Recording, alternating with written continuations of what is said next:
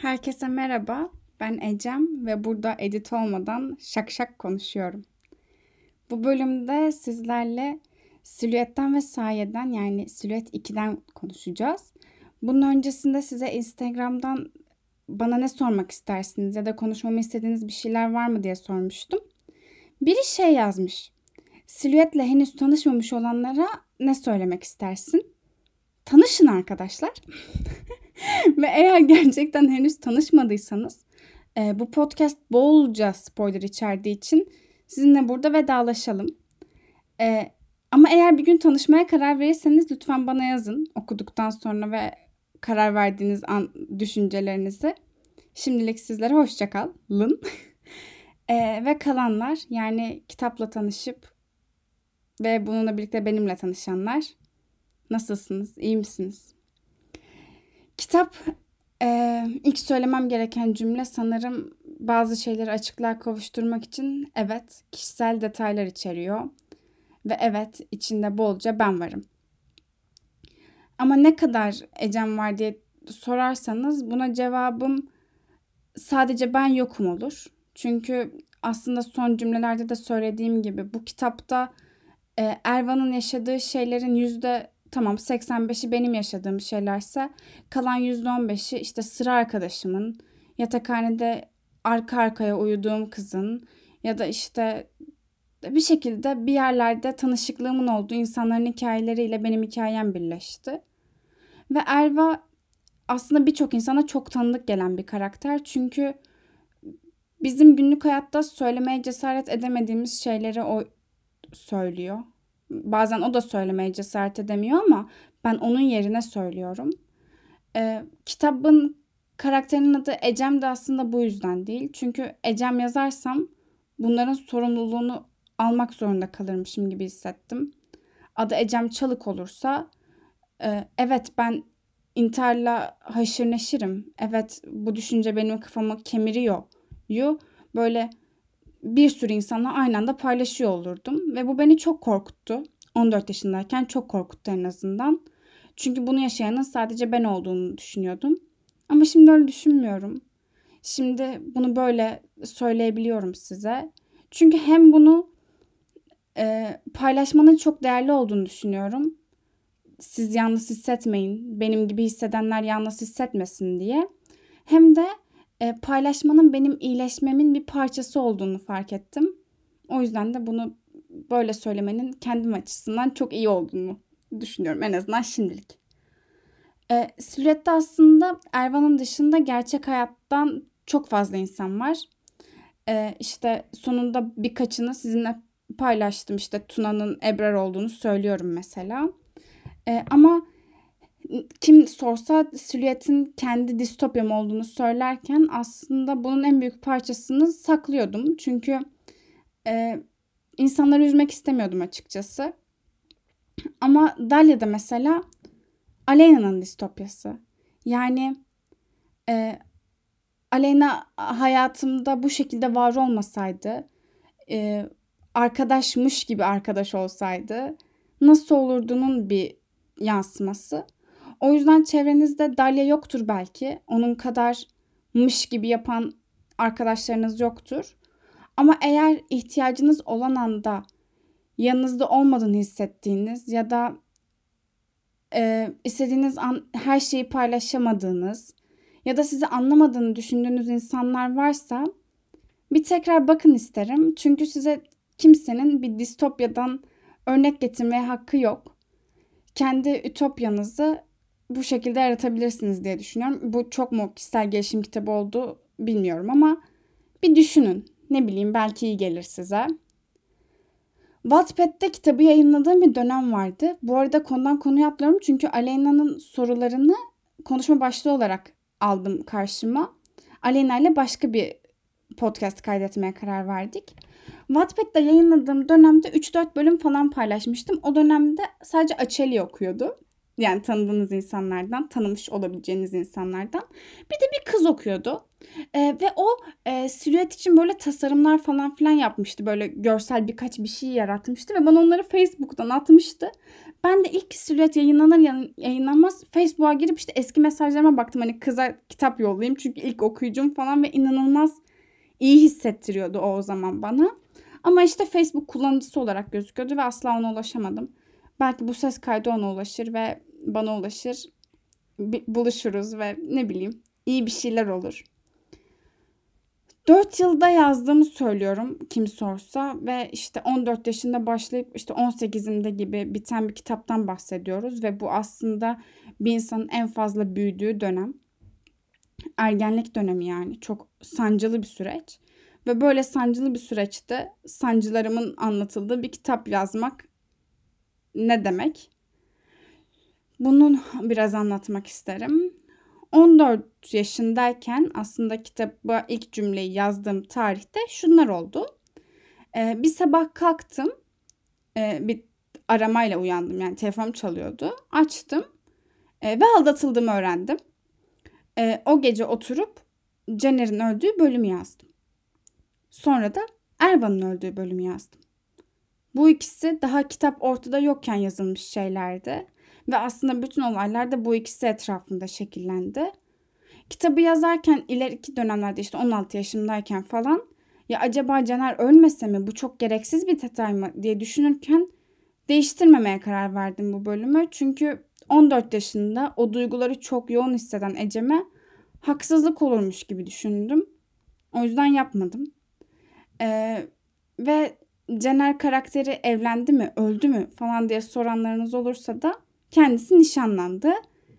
Ve evet o kızla nişanlandı. Bu 14 yaşındaki Ecem'i çok üzmüştü. 14 yaşındaki Ecem hayatın son bulduğunu düşünmüştü. 14 yaşındaki Ecem kalbinin hiçbir zaman eskisi gibi atmayacağını düşünmüştü. 14 yaşındaki Ecem çok yanılmıştı. Şimdiki Ecem kendisine sırtını okşuyor ve diyor ki soyadını bile unutacaksın. Ama işte e, hayatı yaşarken o an duygular çok yoğun gibi geliyor ve atlatamayacakmışız gibi hissediyoruz. Silüet de aslında o anki yoğunluktan besleniyordu.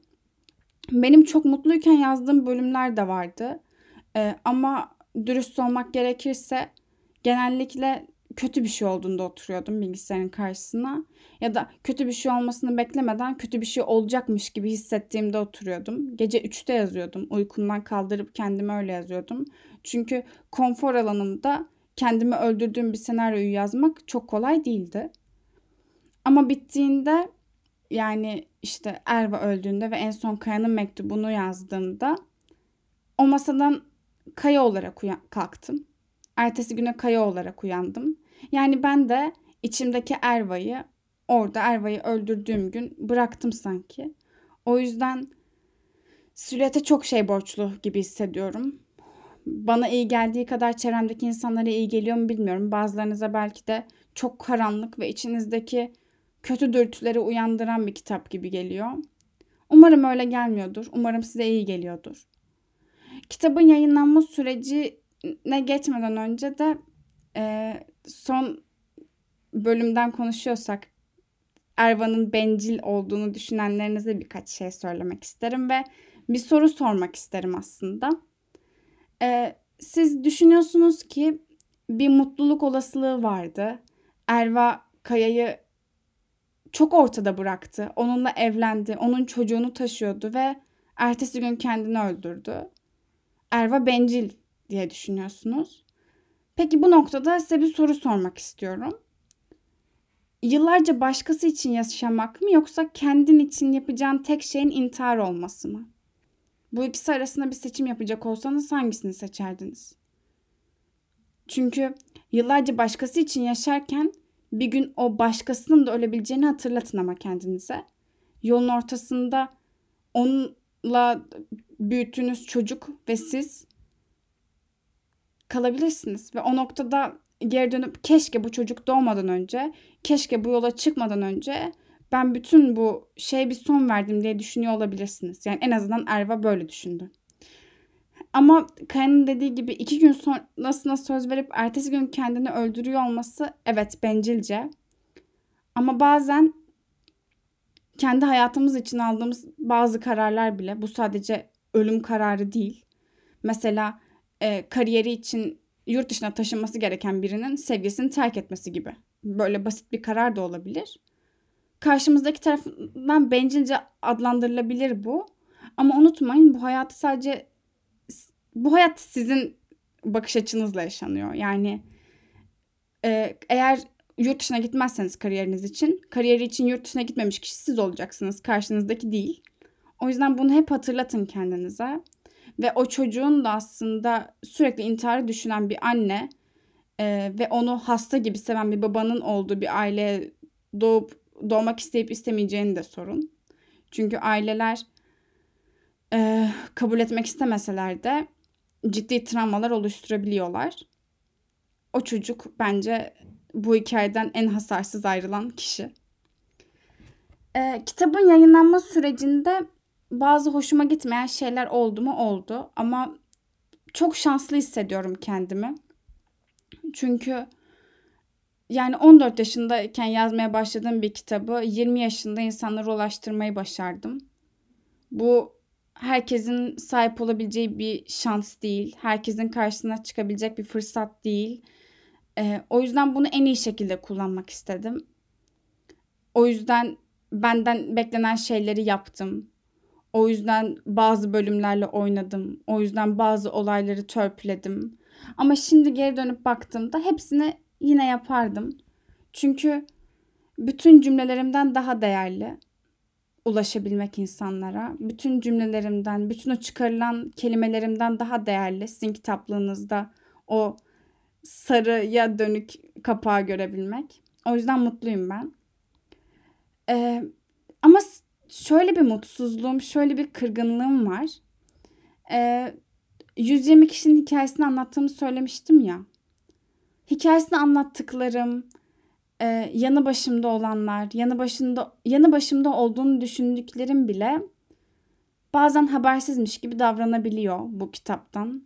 Mesela okumamış oluyorlar. Oysa ben onları anlattım. Sormamış oluyorlar. Kitabı okuduktan sonra bana hiçbir şey yazmamış oluyorlar. Kitabı alıp öylece ya da kütüphaneye bırakmış oluyorlar.